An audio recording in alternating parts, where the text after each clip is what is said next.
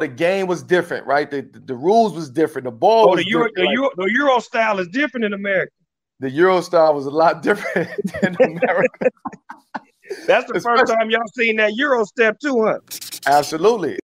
I've coached for a year in professional basketball in Slovakia, um, and then I moved myself to Spain uh, for two years, where I've coached in the academy um, that was kind of focusing on development and promotion of players.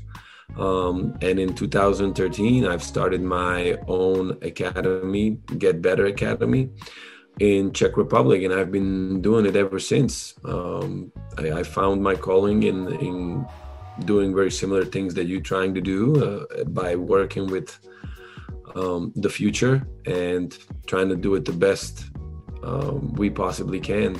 Coach William Keys um, from Northern New Mexico College. I'm the head assistant coach over there.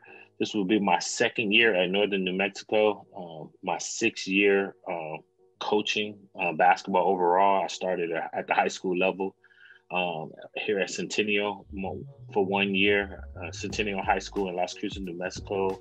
We won the state championship there, and then parlayed that into the head coaching position at Mayfield High School in Las Cruces, New Mexico. I was there for four years, and now um, in this COVID year, was my second year at the college level, so I'm excited.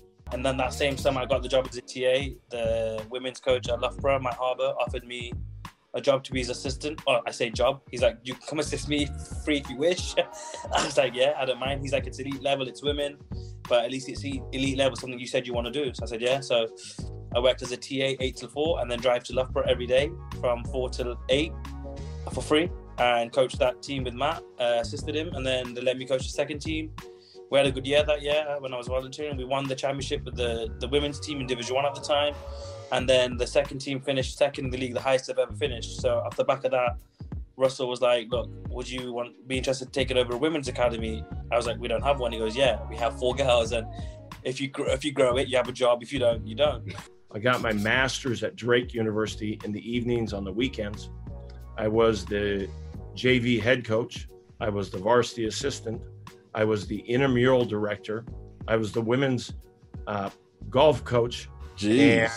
And uh, my first pay was $1,800 for the year.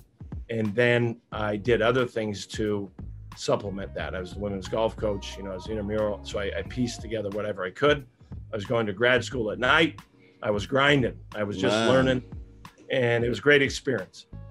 Hi, this is Catherine Anderson with the Achieve a Dream Foundation, where we turn dreams into reality. And we just want to thank you for joining us on the Eurostepping Show. We hope you enjoy it.